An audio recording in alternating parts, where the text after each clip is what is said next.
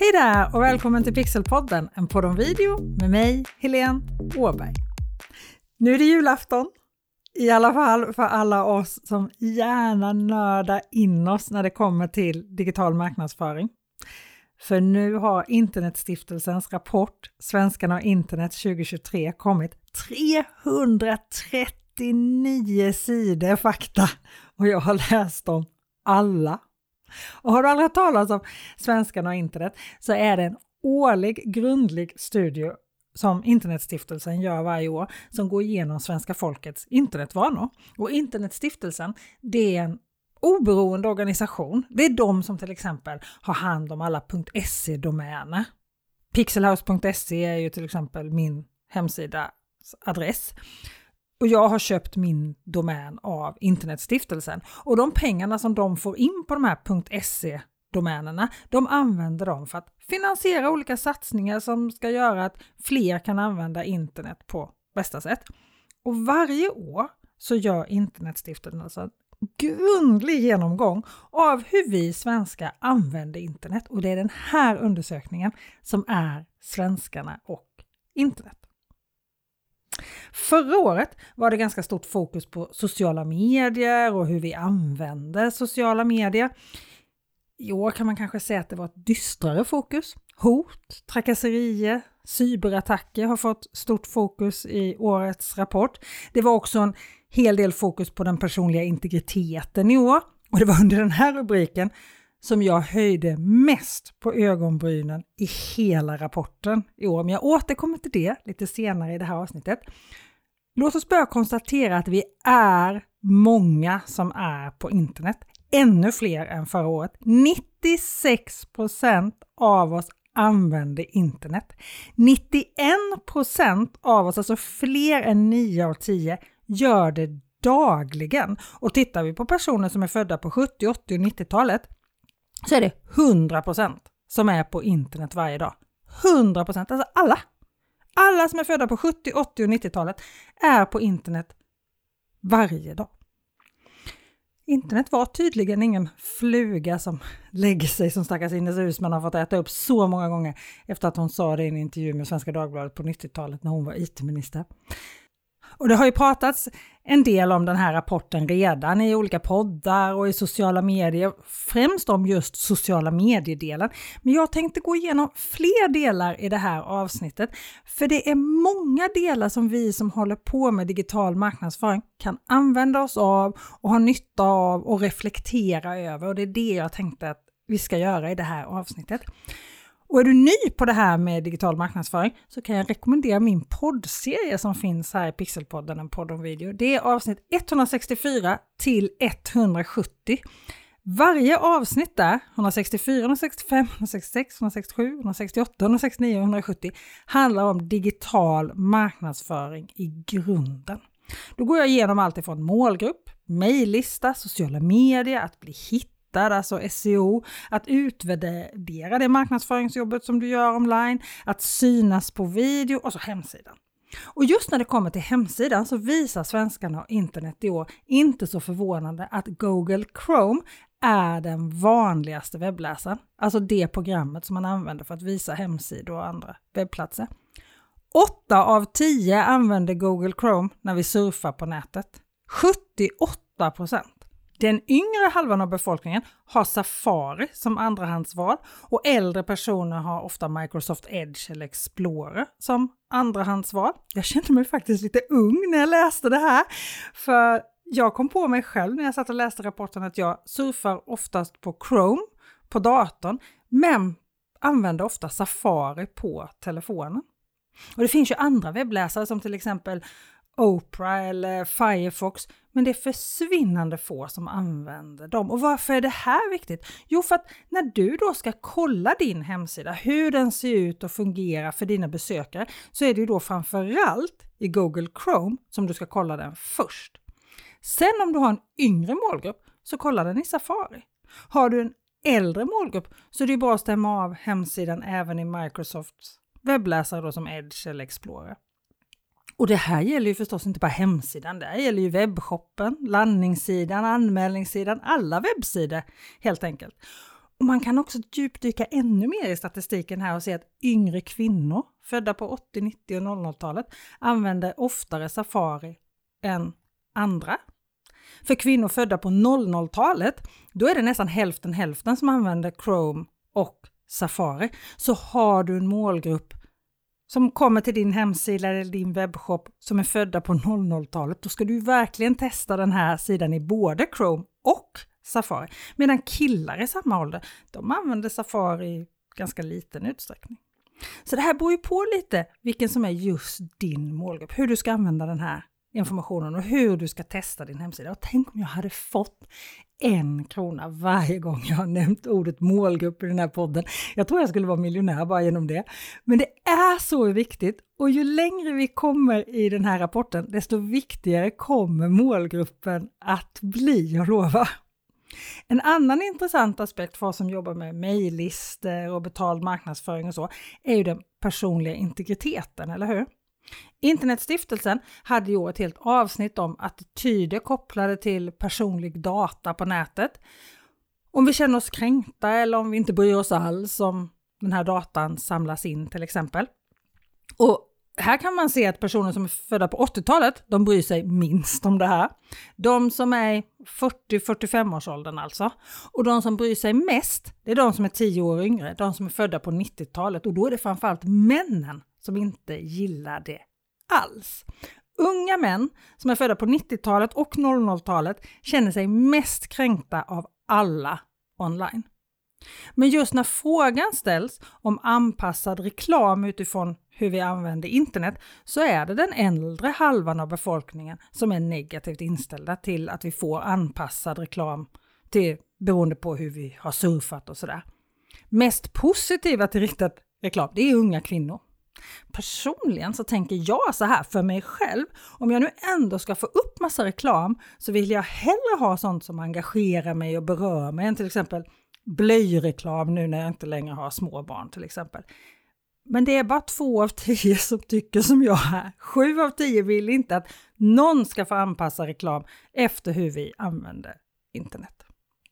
Det kan ju vara intressant att veta när vi jobbar med till exempel annonsering på Facebook, Instagram, Google eller vad du nu annonserar om du annonserar i sociala medier.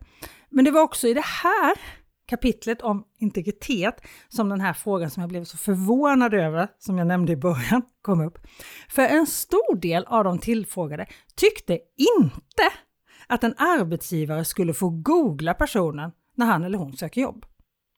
För mig skulle det vara fullständigt självklart att googla så mycket jag bara kunde innan jag anställde någon. Och jag skulle ta för givet att om jag sökte ett jobb så skulle de som skulle anställa mig googla mig så mycket som möjligt.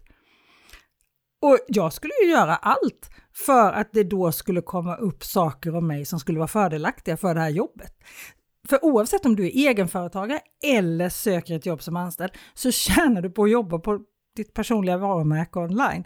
Och jag ser faktiskt inte riktigt heller hur det här skulle kunna begränsas. Men så många som över hälften av oss svenskar anser inte att det är okej att en arbetsgivare tittar på Alltså googlar på internet och då pratar vi om publik information på internet, alltså sånt som är öppet för alla.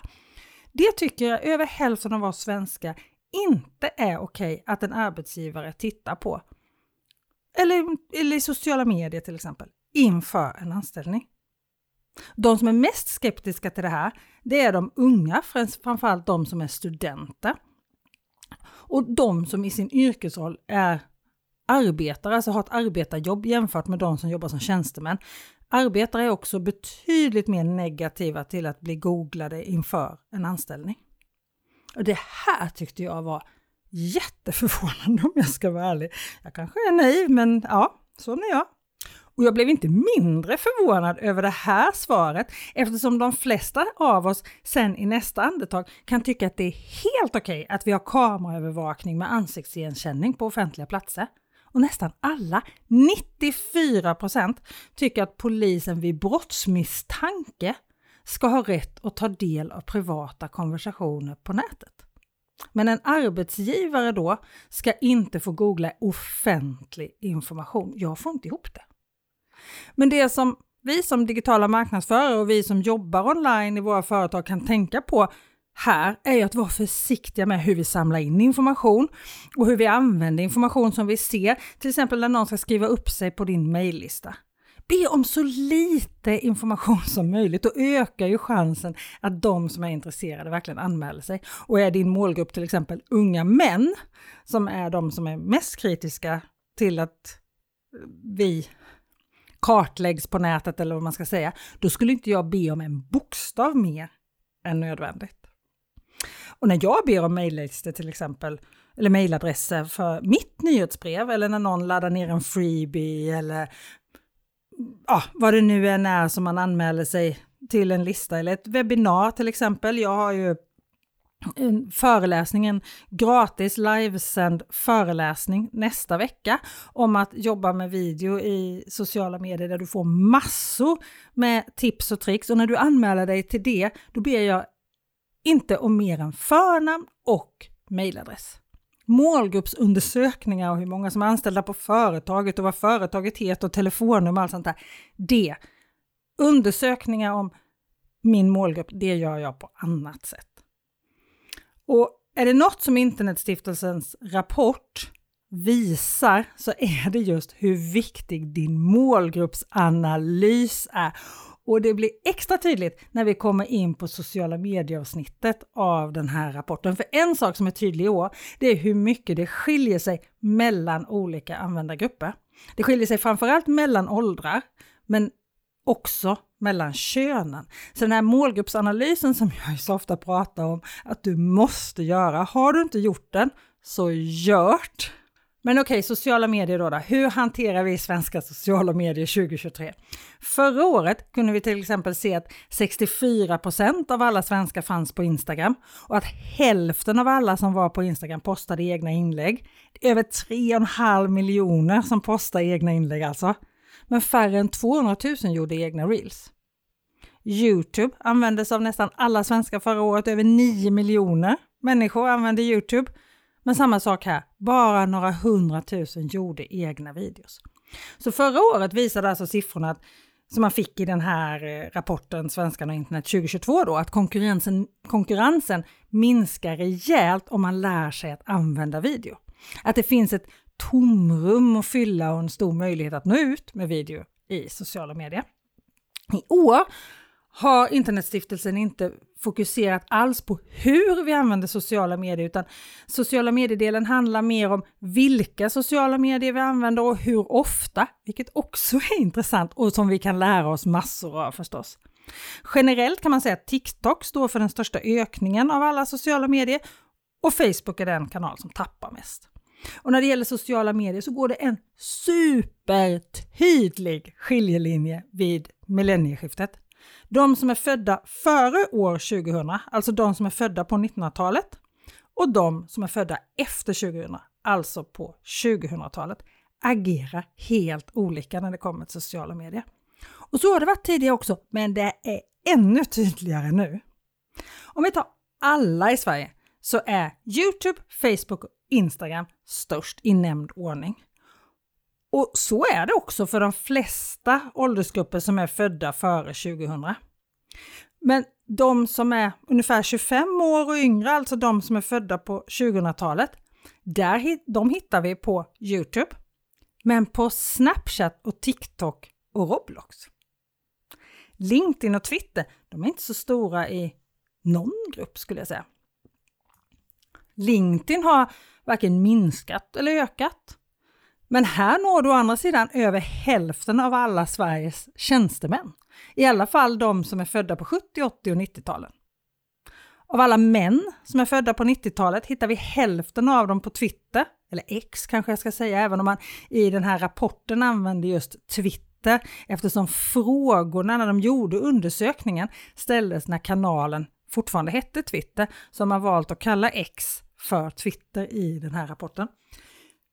Men ska man bara välja en enda kanal som svenskarna gillar, då är Youtube favoriten hos svenskarna.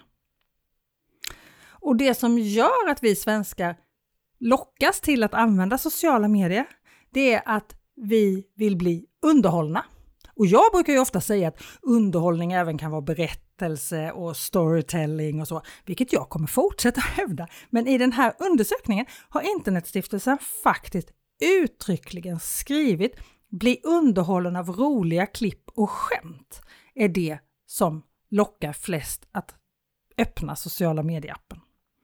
Det är det som drar flest människor till sociala medier. Och även om vi kanske inte vill göra roliga klipp och skämtvideos hela tiden så är det här modet som våra tittare är i när de kollar på våra videos och våra inlägg. De vill bli underhållna. Och då hävdar jag att storytelling går att göra, alltså berätta berättelse, underhålla med hjälp av berättelse också. Tidsfördriv var också högt på listan.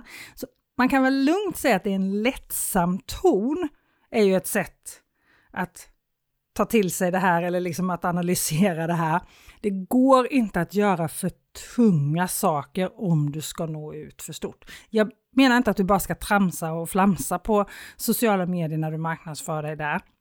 Du kan också absolut ta upp tunga ämnen och svåra ämnen. Men du måste möta publiken i det här lättsamma modet, det här underhållningstillståndet eller den kontexten när du gör det här.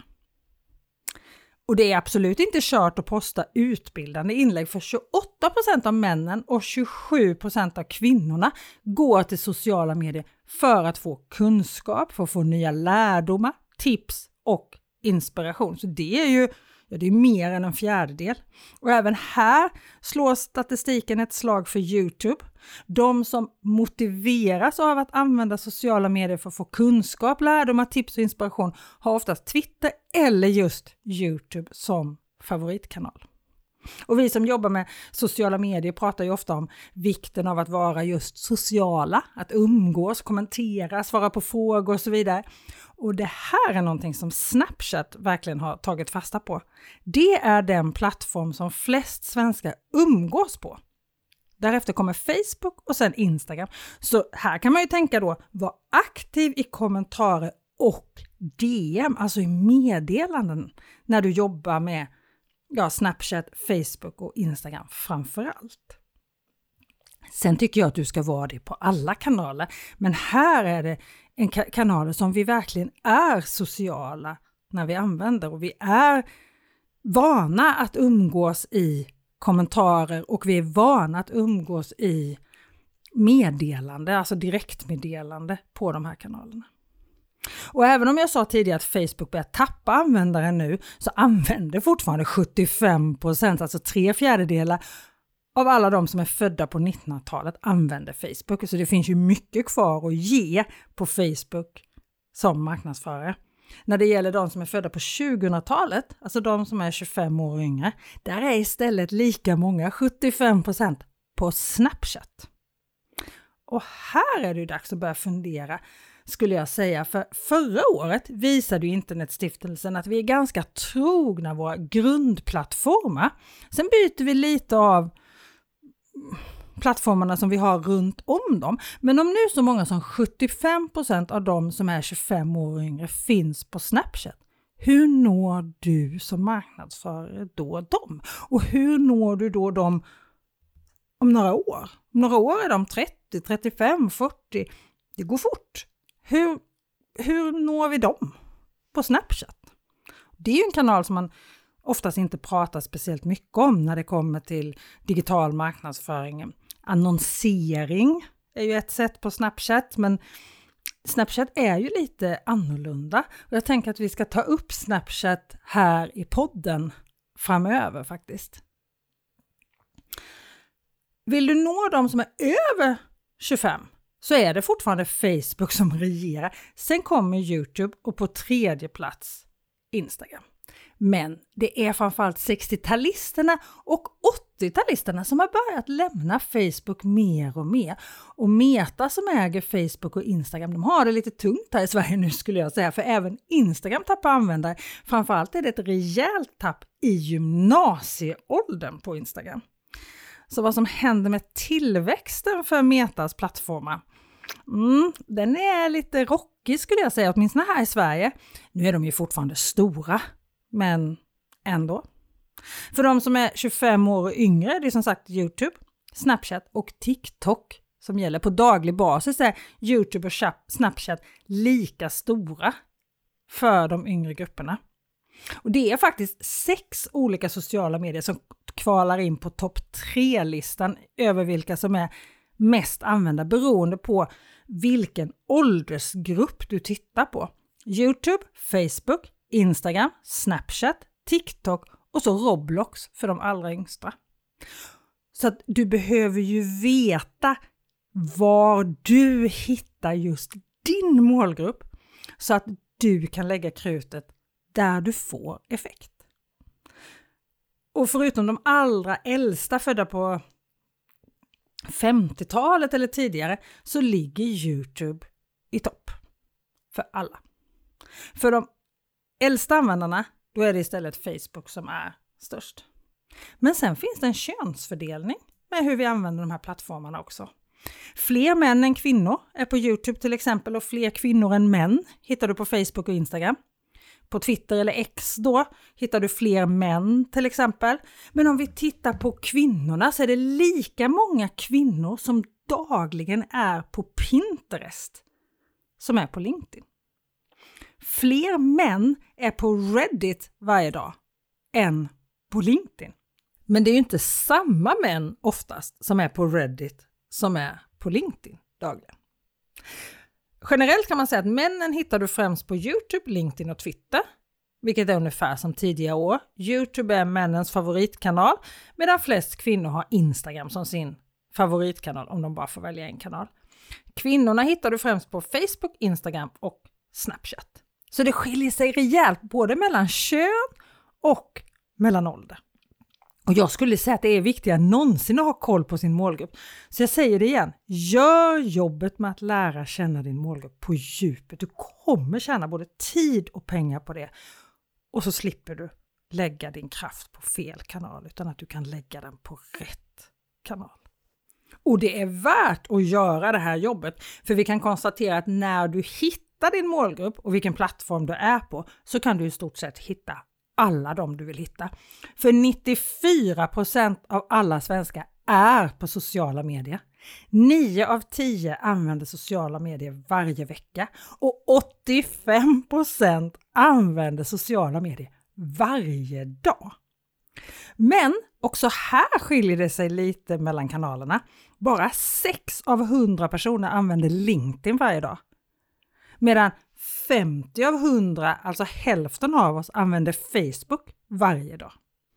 I chatten under livesändningen när rapporten presenterades kom till och med frågan upp om man skulle överge LinkedIn nu. Det tycker jag absolut inte att man ska, i alla fall inte om man har sin målgrupp där. Men som sagt, det blir bara tydligare och tydligare för varje år när man följer Internetstiftelsens arbete att vi delar upp oss mer och mer. Fler och fler använder sociala medier ofta men vi delar upp oss på flera olika plattformar och vissa är vi på varje dag och andra mer sällan. Jag kommer till exempel efter det här fundera på om jag ska dra ner på min postningstakt på LinkedIn eftersom så få är inne varje dag. Att posta flera inlägg varje vecka, blir det som att elda för kråkorna på LinkedIn? Skulle jag tjäna mer på att göra färre inlägg där istället? De kanske till och med skulle nå fler om de var färre. Jag kommer definitivt inte sluta posta på LinkedIn eller vara på LinkedIn. Det kommer fortsätta vara en av mina viktigaste kanaler, men kanske kommer jag lägga mer fokus på annat än att posta massa inlägg där. Jag får fundera och det kanske du också ska göra, vad vet jag? Youtube är återigen den kanal där alla är. 75% av alla som är födda före 2000, alltså på 1900-talet, och 93% av de som är födda efter 2000 använder Youtube. Och många gör det varje dag. Tre av tio respektive sex av tio gör det varje dag. Och jag har ju många gånger sagt att alla företagare borde finnas på Youtube och jag fortsätter säga det. Även om Youtube är en svårare kanal än många andra fåfänga, får inte samma injektionskick på Youtube som på till exempel Instagram. Men jäklar vilket resultat du kan få när du gör bra videos av det som du postar här. Och dessutom lever det länge, riktigt länge. Jag får fortfarande kunder från videos som jag postade för ett par år sedan. Kanske är det så att jag kommer lägga en del av den tiden som jag lägger idag på att göra inlägg till LinkedIn på att ta tag i min Youtube-kanal igen. Kan vara en fundering. Ja, nu tänker jag högt här. Men det är också viktigt att komma ihåg att när det kommer till Youtube, att vi som är över 25, vi är inte där heller dagligen. Så både Youtube och LinkedIn har mer sällan-användare, om vi kallar dem så, än till exempel Instagram. I alla fall då för de som är över 25 år. De under 25 år, de är istället på Youtube hela tiden, dagligen, och på Snapchat och på TikTok. Det är liksom det härliga, roliga av sociala medier. Sen den lite mer tråkiga sidan av sociala medier, det är det här med näthat och kränkningar och det tog man också upp i den här rapporten. De förekommer främst på Facebook, Instagram och Twitter eller X då. Just X är ju en kanal som jag egentligen inte ens finns på själv längre. Jag har ett konto men jag är helt inaktiv. För det är så otroligt elakt och deprimerande att läsa kommentarerna just där. Jag har inte själv varit så drabbad där men jag blir bara ledsen av att se alltihopa så jag går inte ens in där. Men ska jag vara ärlig så tror jag att det finns ett stort mörkertal när det kommer till hat och kränkningar på till exempel Snapchat. För där sker ju mycket av konversationen i privat läge. Och jag läste ju förstås också avsnittet om traditionella medier med stort intresse i den här rapporten eftersom jag har jobbat i över 25 år med tv själv. Och det är tydligt att det är de äldre som använder traditionella medier, det vill säga tv, radio och tryckta tidningar, för att ta del av samhällsnyheter till exempel. Sen faller användandet rejält när vi kommer ner till personer som är födda på 80-talet. Då har det droppat ganska mycket, alltså då är det inte så många kvar. Kurvan över traditionella medier och användare på Facebook ser faktiskt ganska lika ut. Och en rolig grej är att jag har tidigare sagt att det är så kul för dem jag känner via alla år på TV, de är mest aktiva på Facebook. Medan de jag har lärt känna sedan jag började jobba mycket med marknadsföring och sociala medier, de är mest aktiva på kanaler som Youtube, Instagram och LinkedIn. Jag vet inte riktigt vad det där säger, men det är bara en reflektion som jag har gjort. Traditionella medier och Facebook är dock fortsatt stora, framförallt hos de äldre grupperna och tappar en hel del i de yngre målgrupperna. Facebook är dessutom den sociala medietjänst som flest svenskar konsumerar samhällsnyheter på, följt av Instagram, Youtube och Twitter. Men för de som är födda på 2000-talet och senare, då är det TikTok som man tar till sig samhällsnyheterna. Och en intressant sak när det kommer till nyheter och samhällsinformation som återigen visar på det här personliga varumärkets kraft är att det är många, många unga som tar till sig nyheter och samhällsinformation från Therese Lindgren. Therese Lindgren som är influencer, bloggare, youtuber, instagrammare, facebookare, tiktokare, ja, influencer och grymt duktig på det hon gör. Men hennes personliga varumärke har blivit hennes superkraft. Det är superviktigt och hon har lyckats skapa ett trovärdigt varumärke hos sin målgrupp. Så trovärdigt att man också väljer att gå till henne för att ta till sig nyheter och samhällsinformation. Och även poddar togs upp i rapporten i år.